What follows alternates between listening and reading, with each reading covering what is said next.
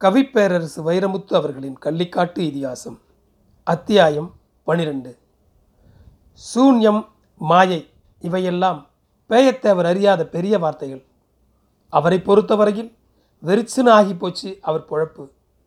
முக்கால்வாசி வாழ்க்கையில் கொஞ்சிக்கொள்ளவும் கோபித்து கொள்ளவும் வையவும் வாழ்த்தவும் மூக்கை சிந்தவும் கண்ணீர் துடைக்கவும் நெல்லிக்காயின் அடியில் உறையும் இத்தினூண்டு இனிப்பைப் போல வறண்ட வாழ்க்கையில் ஒரே ஒரு ருசியாகவும் இருந்த ஒருத்தி இல்லை இப்போது. கள்ளிக்காட்டு விவசாய கலாசாரத்தில் புருஷன் பண்டாட்டி உறவு என்பது வெறும் உரிமைகளை முன்னிறுத்தி ஏற்படுவதல்ல கடமைகளை முன்னிறுத்தியே கட்டப்படுவது. விடிஞ்செழுந்து மஞ்ச குளிச்சு சீவி முடித்து சிங்காரித்து பகுமானமாக சமையல் பண்ணி உண்ட மிச்சம் பரிமாறி பத்திரிகையில் படம் பார்த்து காத்தாடும் இடத்தில் தலையணை போட்டு பாயில்லாமல் ஒரு பகல் தூக்கம் தூங்கி மாலையில் கசங்கிய புடவையை புரட்டி கட்டி பசையில்லாத சிரிப்போடு கணவனை வரவேற்கும் பகட்டு வாழ்க்கை அல்ல மண்ணை கிண்டும் ஒருத்தனுக்கு வாக்கப்பட்ட வாழ்க்கை. கட்டில் உற்பத்தியில் மட்டுமல்லாமல் காட்டின் உற்பத்தியிலும் அவள் வேர்வை விழுந்தாக வேண்டும். பேயத்தேவருக்கு பெண்டாட்டி செத்து போனது பூமி செத்து போனது மாதிரி. பொத்தக்கள்ளி புதரோரம் புத்துப்பாறையில் குத்த வைத்து கண்கள் மட்டும் மறித்து போனவராய் எதையோ வெறித்து பார்த்தபடி பித்து பிடித்தவராய் உட்கார்ந்திருந்தார் பேயத்தேவர். கொம்பில் கயிறு சுற்றி தம்போக்கில் மேயவிடப்பட்ட மாடுகள் ராவி ராவி தின்று கொண்டிருந்தன கண்டங்கத்திரிகளுக்கு மத்தியில் முளைத்திருந்த கொழிஞ்சி குழைகளை. ஆச்சு அந்தா இந்தான்னு அறுபது நாளாச்சு அழகம்மா செத்து மறுநாள் புதைகுழியில் பால் தெளித்து விட்டு வீடு வந்த பிறகும் கடங்காரி செல்லத்தாயி மட்டும் ஆத்தாளுக்காக ஒரு கண்ணிலும் அஞ்சு பவுனுக்காக ஒரு கண்ணிலும் அழுது தீர்த்தாள். கருமாதிக்கு வந்த மொயில் அஞ்சுபவன் சங்கிலி எடுத்து செல்லத்தாயிடம் நீட்ட அவளும் சிவப்பு சரிகைத்தாளுக்குள் இருந்த சங்கிலியை கண்ணீரோடு கண்ணில் ஊற்றிக்கொண்டு எப்பே உன்னை போல உண்டுமா? என்று ஒப்பாரியில் பாராட்டிவிட்டு ஊர் போய் சேர்ந்தார் பாடையோடும் வரவில்லை பால் தெளிக்கவும் வரவில்லை மகன். கருமாதிக்கு வந்த காசில் கடன் வசூலித்து கொண்டாள் மகள். எல்லாரும் ஒரு நாளைக்கு சாகத்தான் போகிறோம் என்ற உலக ஆறுதல் சொல்லிவிட்டு கலைந்து போனது சொந்தம். இழவு வீட்டில் போயிட்டு வாரேன் என்று சொல்லக்கூடாது என்பதால் குடையோடு சேர்த்து கும்பிட்டு விட்டு நகர்ந்து கொண்டது நட்பு. இப்போது தனிமை வறுத்தெடுக்கும் தனிமை அனாதை தனிமை எப்போதும் இருக்கிற உலகம்தான். அவருக்கு அப்படி தோன்றவில்லை. பூசணிக்கா உலகம் சுண்டவத்தலாய் சுருங்கி போச்சோ? மொக்கராசு முருகாயி உறவுகளைப் போல ஓடிவிடாத ஆடு மாடுகள் இப்போதைக்கு இவ்வளவுதான் அவரது உயிருள்ள உலகம். நிலம் பெண்டாட்டி இந்த இரண்டை தவிர வேறு சம்பவங்களற்ற வாழ்க்கையில் கிராமத்து மனிதனின் மூளையில் நினைவு தப்புவதில்லை. சுக்கு அறியாத கசாயமா அழகம்மா அறியாத சம்சாரமா? மழை நின்ற பிறகும் இலை சொட்டும் நீராய் கண்ணீரும் நினைவுகளும் சொட்டிக்கொண்டே இருந்தன. வெந்நீர் ஊற்றி குளிக்கும்போது பார்த்துக்கிட்டே பாசாங்கம் பண்ணுறவ தேய்ச்சி விடுறது என் முதுகு தான் எனக்கு எட்டலையே என்று கூப்பிட்டால் உனக்கு முதுகு மட்டுமா எட்டலை? மூளையும் தான் எட்டலை? என்று சிரித்து கேலி செய்யும் சிரிக்கியாச்சே. கருமாத்தூர்காரன் பத்திரிக்கை வச்சிருக்கான் செய்முறைக்கு காசு இல்லை என்று குட்டி போட்ட பூனை மாதிரி அவளை சுற்றி சுற்றி வந்தால் முணுமுணுத்து கொண்டே அடுக்கு பானை உருட்டி அரிசிக்குள் புதைத்து வைத்திருக்கும் மஞ்சோபத்தோ எடுத்து சிரித்து கொண்டே நீட்டுகிற சிறுவாட்டுக்காரியாச்சே. கார்த்திகை தீபம் முடிந்த மறுநாள் மிச்ச எண்ணெயை சிந்தாம சிதறாம சீசாவில் ஊற்றி மண் சுட்டிகளை எல்லாம் கழுவி கவுத்து அடுத்த கார்த்திகைக்கு பத்திரப்படுத்துகிற சிக்கனக்காரியாச்சே. நாக்கு மத மதங்குது ஒரு வெத்தலை இருந்தால் கொடுக்குறது என்று உத்தரவு போட்டு ஒரு பிச்சை கேட்டால் இடுப்பில் இருக்கும் வெத்தலைப்பையை சாவகாசமாக எடுத்து உருவாஞ்சூருக்கு அவிழ்த்து உள்ளே கைவிட்டு தடவி தடவி பார்த்து அஞ்சு ரூபாய் தாளை ஐந்தாய் ஆறாய் மடித்து வைத்தது போன்ற ஒரு வெத்தலையை எடுத்து பாதி பாக்கு வைத்து கட்டை விரல் நகத்தில் சுண்ணாம்பு கிள்ளி நீட்டுவாள். அதை வாங்கி மேலும் கீழும் தூக்கி பார்த்து தொடையில் வைத்து உள்ளங்கையால் வெத்தலைக்கு இஸ்திரி போட்டாலும் அது வேட்டை நாய் காது மாதிரி வெடச்சே நிற்கும். ஏண்டி குமரி வத்தலை கேட்டா கிழவி வத்தலை தாரவ? என்று கிண்டல் அடித்தாள்.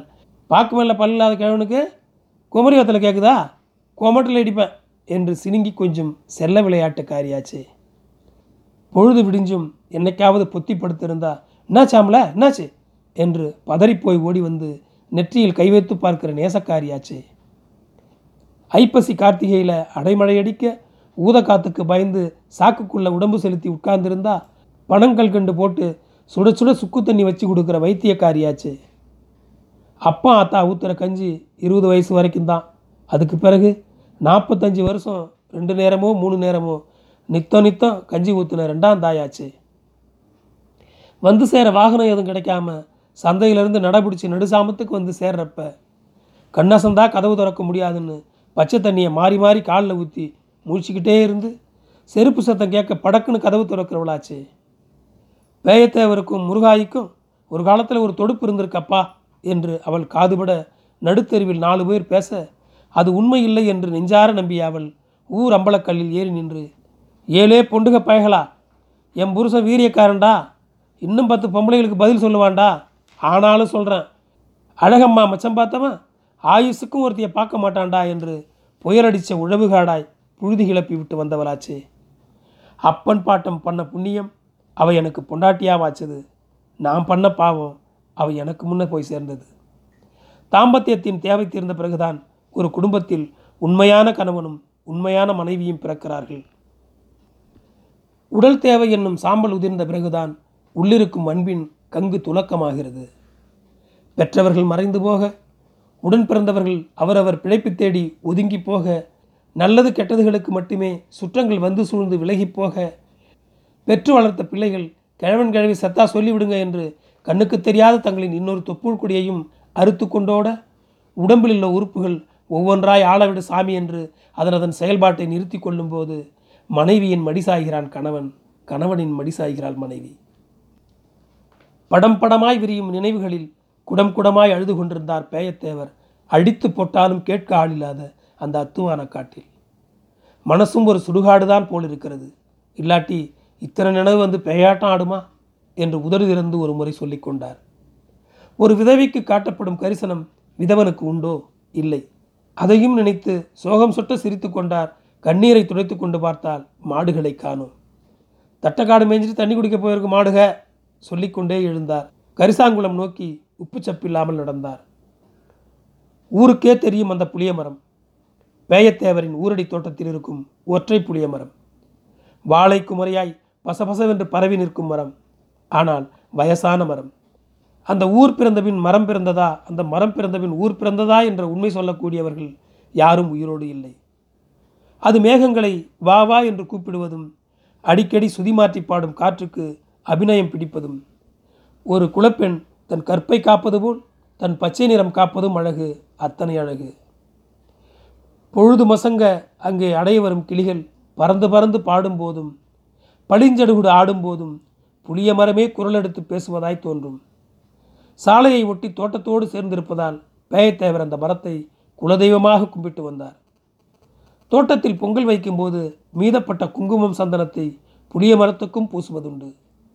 களை எடுக்கும் பெண்களின் தொட்டிலாடியதும் தொட்டிலாடிய குழந்தைகள் வளர்ந்து தூளியாடியதும் ஆடு மாடு மேய்க்கும் சிறுசுகளும் பெருசுகளும் நித்தரை போக நிழல் தந்ததும் கொட்டோ கொட்டென்று மழை கொட்டும் காலத்தில் ஓடி ஒதுங்க வந்தவர்களை நடுமுதுகு தண்டு நனையாமல் காத்ததும் அந்த புளிய மரம்தான்.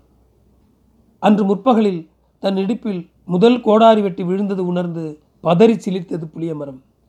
தொடர்ந்து வெட்டுச் சத்தம் கேட்கவும் கூட்டுக்குள்ளிருந்த குஞ்சு பறவைகள் கியா கியா கியா என்று மரணக்கூச்சல் போட ஆரம்பித்தன. கருங்கல் மார்பும் கருணை பாய்ந்த கால்களுமாய் வந்த ஐந்தாறு முரட்டு பேர் வழிகள் இரண்டு கோடாரிகளால் அடிமரத்தை ஆவேசமாக வெட்ட ஆரம்பித்தார்கள். இந்த மரக்கொலை நடக்கும் சத்தம் கேட்டு ஆத்திரத்தோடு ஓடி வந்த இன்னொரு கூட்டம் எவன்டாவன் எங்கள் மரத்தை வெட்டுறது? என்று கொதிக்கும் கோபத்தோடு வந்து குதித்தது. எலே விலைக்கு வாங்கியிருக்கோம் வெட்டுறோம். நீ எவன்டா கேள்வி கேட்குறது? இந்த மரத்துக்கு எண்பது ரூபா விலை கொடுத்தவன் நான். நீ எப்படி வெட்டலாம்? இந்த மரத்துக்கு தொண்ணூறுரூவா கொடுத்தவன் நான். நான் வெட்டாமல் உங்கள் அப்பனை வந்து வெட்டுவான். வேணாம். நாங்கள் பாலாரப்பட்டிக்காரங்க குடலை உருவி மாலை போட்டுறவங்க. நாங்கள் கோடாங்கிப்பட்டிக்காரங்க தலையை வெட்டி கையில் பிடிச்சிக்கிட்டு பொடிநடையாக போலீஸ் ஸ்டேஷனுக்கு போகிறவங்க எங்ககிட்ட வம்பு வச்சுக்கிறாதீங்க. வார்த்தை தடிக்க கண்ணிமைக்கும் நேரத்தில் கைகலக்க கரடிகள் ஒன்றோடொன்று கட்டி உருள்வது போல் இரண்டு குழுக்களும் மல்லுக்கட்டி மண்ணில் புரள ஊருக்குள்ளிருந்து ஆணும் பெண்ணும் வேடிக்கை பார்க்க ஓடிவர தலையாரி தங்கம் வந்து விலக்கிவிட்டு விசாரித்தபோது விவரம் புரிந்தது. பேயத்தேவர் மகன் சின்னு ஒரே புளிய மரத்தை இரண்டு பேருக்கும் விற்றிருக்கிறான். ஒருவனிடம் எண்பது ரூபாயும் இன்னொருவனிடம் தொண்ணூறு ரூபாயும் வாங்கியிருக்கிறான். விற்றவனின் கெட்ட நேரம் புளிய மரத்தின் நல்ல நேரம் ஒரே நேரத்தில் வந்து விட்டார்கள் ரெண்டு பேரும் மரம் வெட்ட. ஏ தலையாரி நீதிமான் தானே? நீயே சொல்லியா? யாருக்குயா மரம் சொந்தம்? தொண்ணூறுரூவா கொடுத்த எனக்கா? எண்பது ரூபா கொடுத்த அவனுக்கா? தலையாரி தங்கம் தலையாட்டி சொன்னான். ரெண்டு பேருக்கும் சொந்தம் இல்லைப்பா. பேயத்தேவருக்கு அனுபவ பாத்தியதை இருந்தாலும் இது பஞ்சாயத்துக்கு பாத்தியப்பட்ட மரம். எவனும் விற்க முடியாது எவனும் வெட்ட முடியாது. ரோட்டில் போகிறவன்லாம் ரோட்டை விற்க முடியுமா? இது என்னப்பா நியாயம்? அதற்கு பிறகுதான் இரண்டு கோஷ்டிகளும் இணைந்து சின்னுவை ஓட ஓட விரட்டி பிடித்து அதையே புளிய மரத்தில் கட்டி வைத்து கரும்புள்ளி செம்புள்ளி குத்தினார்கள். பால் மாட்டுக்கு சோளத்தட்டை சுமந்து கொண்டு மாடோட்டி கொண்டே அந்தி மசங்க அதே சாலை வழி வந்தபோதுதான் பயத்தேவருக்கு செய்தி தெரியும். அவர் எந்த உணர்ச்சியும் காட்டிக்கொள்ளவில்லை உப்பு தின்னா தண்ணி குடி என்று சொல்லிக்கொண்டே அதை கண்டுகொள்ளாமல் கூட்டத்தை கடந்து போகத்தான் பார்த்தார். ஆனால் ஏமாந்த கோஷ்டிகள் இரண்டும் அவரை வழிமறித்தன. பிள்ளை பத்த பெருசு எங்களுக்கு ஒரு வழி சொல்லிட்டு போப்பா. எப்பா வித்தவன் அவன் வாங்கினது நீங்கள் அவன் ஒரு முடிச்சைக்கு மொல்ல மாதிரின்னு ஊருக்கே தெரியும். உங்கள் சிக்கலை நீங்களே தீர்த்துக்கிறங்க என்கிட்ட வராதீங்க. சோளத்தட்டையை தலையிலிருந்து இறக்காமலே பேசிவிட்டு நடைகட்டினார் பேயத்தேவர். அவர் கொஞ்ச தூரம் போனதும் யாத்தே எப்பே? என்று அலறல் கேட்டது. அடிதாங்காமல் சின்னுதான் அலறினான். ஐந்தாறு எட்டு வைத்த பேயத்தேவருக்கு அதற்கு மேல் முன்னேற முடியவில்லை. சோளத்தட்டை சுமையை தரையில் இருந்துவிட்டு கூட்டத்தை விலக்கி உள்ளே பார்த்தார். ரத்தம் மொழியை கொண்டிருந்தது கட்டி வைக்கப்பட்ட சின்னுவின் கடைவாயிலிருந்து. காசை கொடுக்க முடியாதா? ஆத்தா கொடுத்த பாலை அப்படியே கக்குடா. காயப்பட்ட கடைவாயில் கோடாரிக்காமல் மீண்டும் குத்தினான் ஒருவன். ஆத்தா கொடுத்த பால் என்ற சொல்லை பொறுக்க முடியவில்லை பேயத்தேவரால் கூட்டம் கிழித்து முன்னேறினார். வேணாண்டா பாவிகளா அவுத்து விடுங்கடா. உங்கள் எண்பதுக்கும் தொண்ணூறுக்கும் நான் பொறுப்பு. அப்போ இப்போவே கொடு. துட்டுக்கு எங்கப்பா போகிறது துட்டு இல்லை மாடு இருக்குல்ல மாட்டு கொடு. கூட்டம் கொஞ்சம் இருந்தது. ஆனால் பேயத்தேவருக்கு ஆதரவாக பேசும் ஆட்கள் சேரவில்லை அப்போது. ஓடிப்போய் ஒருவன் மாடுகளை மடக்கி கொண்டு வந்தான். அவர்களுக்கு இருந்த ஆத்திரத்திலும் ஆவேசத்திலும் யாரையும் சட்டை செய்யவில்லை. மாட்டுக்கயிறு கையில் வந்த நேரத்தில் அவிழ்க்கப்பட்டது சின்னுவை கட்டி வைத்திருந்த கயிறு. ஓட்டுங்கடா ஓட்டுங்கடா மரம் வாங்க வரல. மாடு வாங்க வந்தவன் நினச்சிக்கிறோம் வந்தவர்கள் உழவு மாடுகள் இரண்டையும் ஓட்டி கொண்டு போனார்கள். ஏலே ஏலே என்னங்கடா பண்ணுறீங்க பேயத்தேவர் கதறுவதற்குள் கடந்து போயின மாடுகள்.